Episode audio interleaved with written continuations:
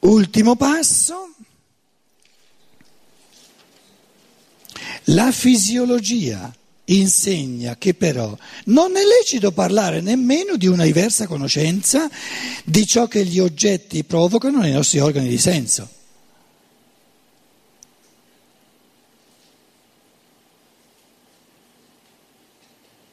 Perché noi non abbiamo la percezione diretta di ciò che avviene nell'occhio, non abbiamo la percezione diretta di ciò che avviene nell'orecchio e non abbiamo la percezione diretta di ciò che avviene nel naso. Abbiamo nell'animo il colore,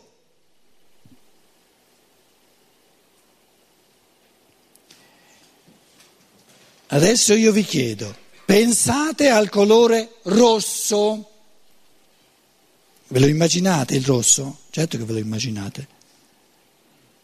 È dentro all'occhio?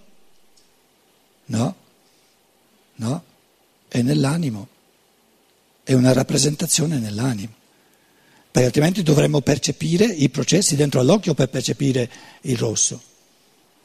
Quindi ciò che avviene nei nervi ottici non c'entra nulla, io ho l'immagine della rappresentazione del rosso, senza aver bisogno di entrare nel merito di ciò che avviene dentro all'occhio, se no non arriverei mai ad avere l'immagine, la rappresentazione del rosso. Allora la fisiologia dà l'ultimo colpo per far sparire ogni oggettività del mondo. Oggettività del mondo.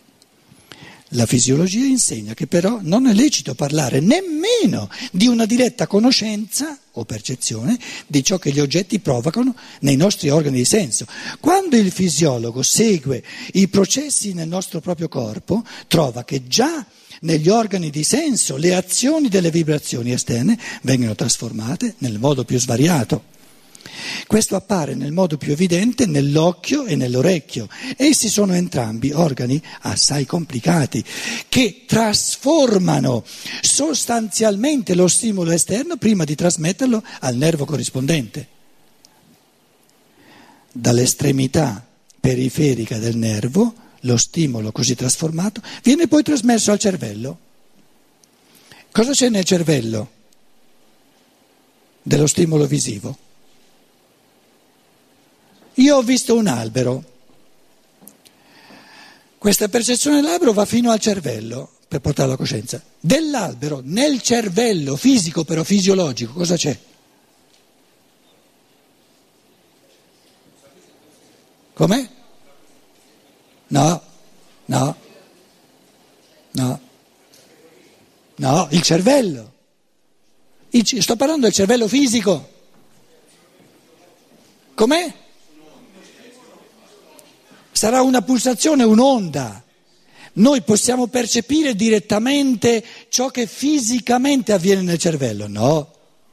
No, siamo onesti, via. Allora coraggio, adesso l'ultimo coraggio, per arrivare al punto che il mondo sparisce.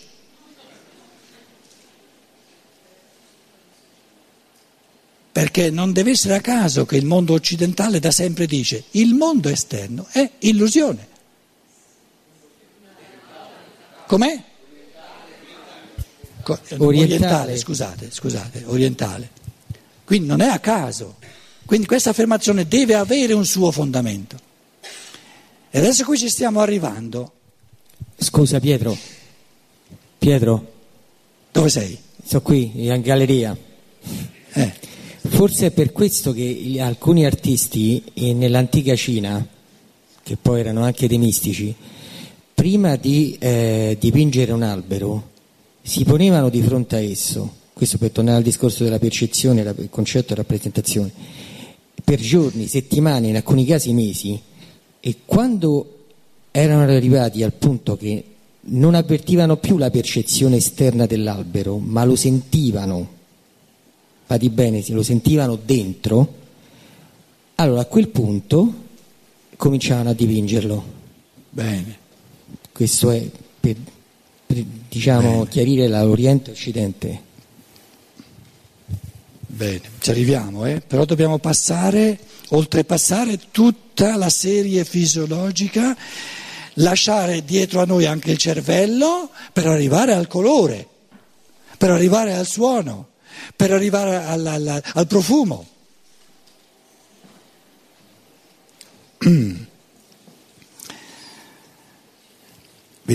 La fisiologia insegna che però non è lecito parlare nemmeno di una diretta conoscenza. Siamo rimasti alla domanda del cervello che registra. Sì, ma ci stiamo arrivando.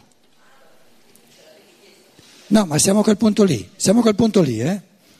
La fisiologia insegna che però non è lecito parlare nemmeno di una diretta conoscenza di ciò che gli oggetti provocano nei nostri organi di senso. Sono già le 10:15, perbacco. Leggiamo il 25, poi andiamo a dormire. È lungo il 25. Leggiamolo tutto, poi andiamo a dormire. Quando il fisiologo segue i processi nel nostro proprio corpo, trova che già negli organi di senso le azioni delle vibrazioni esterne vengono trasformate nel modo più svariato. Questo appare nel modo più evidente nell'occhio e nell'orecchio. Essi sono entrambi organi assai complicati che trasformano sostanzialmente lo stimolo esterno prima di trasmetterlo al nervo corrispondente. Dall'estremità periferica del nervo lo stimolo così trasformato viene poi trasmesso al cervello. Adesso siamo nel cervello, del quale devono venire eccitati a loro volta gli organi centrali. Perciò io stavo chiedendo: che cosa c'è nel cervello dell'albero là fuori? Prima di tutto devo rendermi conto che io del cervello non ho nessuna percezione. Stiamo parlando del cervello fisico, non di quello metafisico. Si vede dunque che il processo esterno, prima di arrivare alla coscienza, subisce una serie di trasformazioni. Quello che si svolge nel cervello è collegato col processo esterno per mezzo di tanti processi intermedi che non si può più nemmeno pensare ad una somiglianza fra punto di partenza e punto di arrivo. Come ci può essere una somiglianza tra l'albero che vedo, tutto bello formato con le foglie, e quello che avviene nel cervello? Nel cervello ci sarà magari delle onde, delle pulsazioni. C'è una parvenza di somiglianza tra quello che avviene nel cervello e l'albero che percepisco? No. Quindi il cervello fa una trasformazione tutta sua del cosiddetto albero là fuori. Quello che alla fine il cervello trasmette all'anima non è né il processo esterno né il processo negli organi di senso, ma soltanto il processo all'interno del cervello. Perché il cervello può trasmettere all'anima soltanto ciò che ha, non ciò che non ha. Anzi, neppure quest'ultimo l'anima percepisce direttamente, perché noi non abbiamo nessuna percezione del cervello.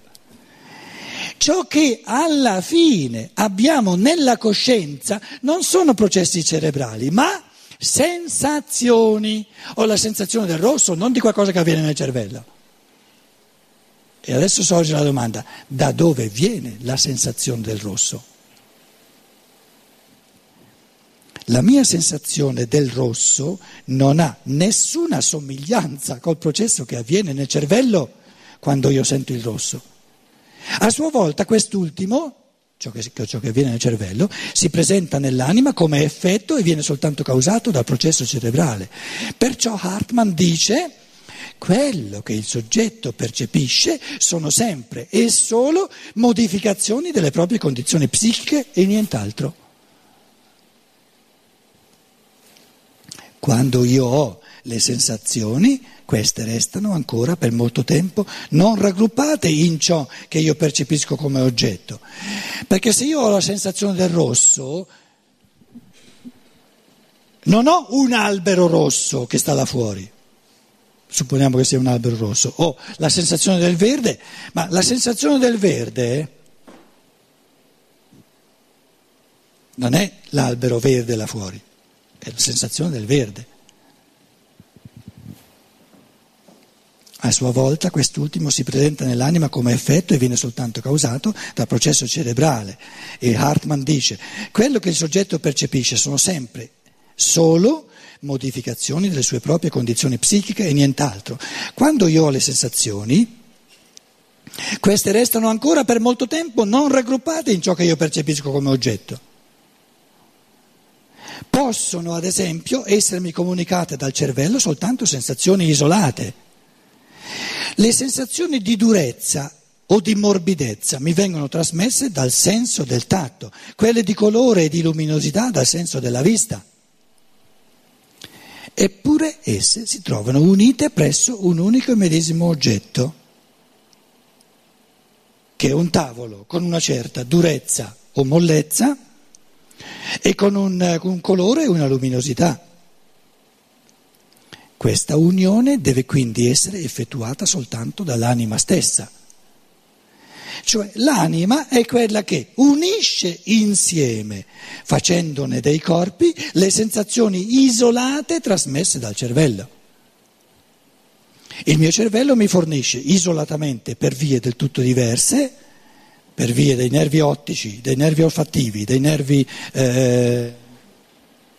uditivi, il mio cervello mi fornisce isolatamente, per vie del tutto diverse, le sensazioni visive, tattili e uditive, che poi l'anima riunisce nella rappresentazione tromba. Della tromba, il nervo ottico mi trasmette l'immagine, il nervo acustico mi trasmette il suono, il nervo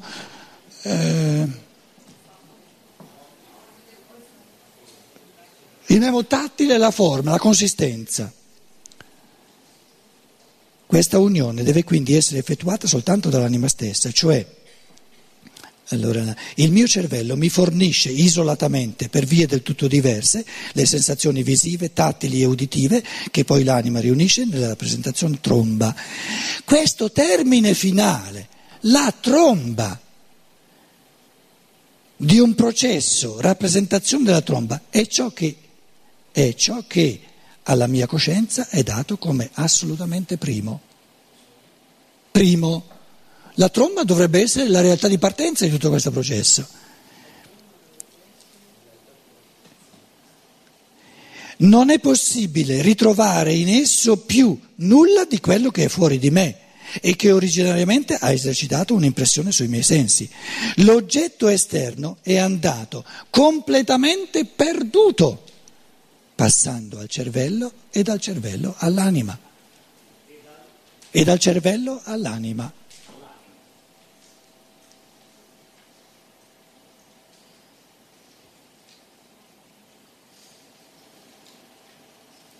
Buonanotte e domani ci vediamo.